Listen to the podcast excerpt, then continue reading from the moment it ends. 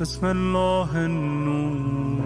این کوسر فاطمه زهراست مصداق بارز کوسر سلام خدا بر او درود همه انبیا و اولیا و فرشتگان و آفریدگان پروردگار بر او تا روز قیامت. صحیفه فاطمیه. آیا بابا این دعایه به عنوان سبب را به چنگ بیاریم؟ طبیعتا اگر ما بنا داشته باشیم در عرصه های نظام سازی موفق بشویم داشتن دعا به عنوان سبب امر لازمی است. چون مسیرهایی در نظام سازی ارائه می‌دهد که سرعت و دقت را بالا می‌بره و در نتیجه هدایت انسان ها رو تسریع می‌کنه.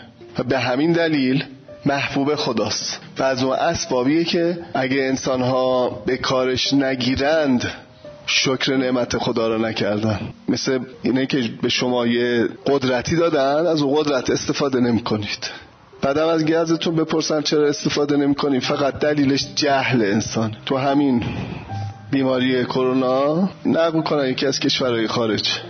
دو تا بیمارستان قرار میدن. بدون اینکه بیمارای اون بیمارستان خبر داشته باشن و با یه پروتکل واحد. تو یکیش دعا می‌خونن یه دیو دعا می‌خونن برای بهبود اون بیمارها.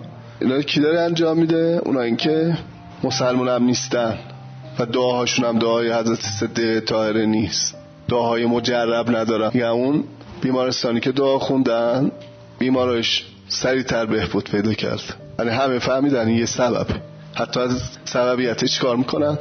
استفاده میکن حالا ما بیایم این رو این سبب استفاده کنیم در مسیر چی؟ در مسیر درست